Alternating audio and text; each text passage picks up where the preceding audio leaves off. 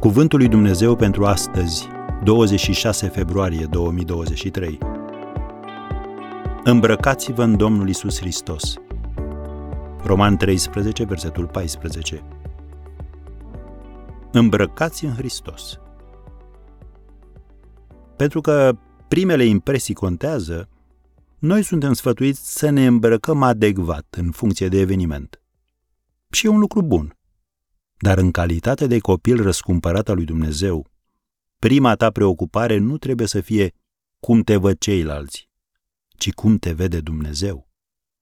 La fel cum oglinda reflectă înfățișarea ta exterioară ca să te poți aranja, Biblia îți descoperă starea ta lăuntrică, spirituală, și îți spune ce să faci în privința ei.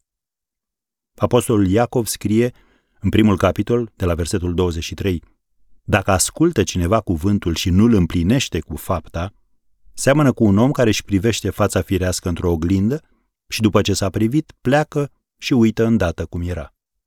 Dar cine își va adânci privirile în legea desăvârșită, care este legea slobozeniei, și va stărui în ea nu ca un ascultător uituc, ci ca un împlinitor cu fapta, va fi fericit în lucrarea lui. Am încheiat citatul. De aceea este important să petreci timp în fiecare zi pentru a citi din Sfânta Scriptură. Altfel vei trece prin viață ca un, scuzați, jerpelit spiritual. Apostolul Pavel scrie, Îmbrăcați-vă în Domnul Isus Hristos și nu purtați grijă de firea pământească, ca să-i treziți poftele. Iar pastorul și autorul Chuck Swindoll spunea, dușmanul numărul unu al schimbării este firea păcătoasă, împietrită și atot suficientă din noi. Ca un copil alintat, ea a fost mulțumită și răsfățată ani de zile, așa că nu se va da bătută cu una, cu două. Firea pământească are o moarte lentă, amară și sângeroasă și ea se zbate, dă din picioare și se luptă în drum spre pieire. Am încheiat citatul.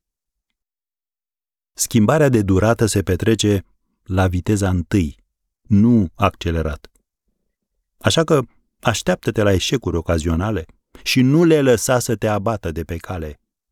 Când simți că vrei să renunți la luptă, îngenunchează și roagă-L pe Dumnezeu să te ajute să mergi pe cale. Și El te va ajuta.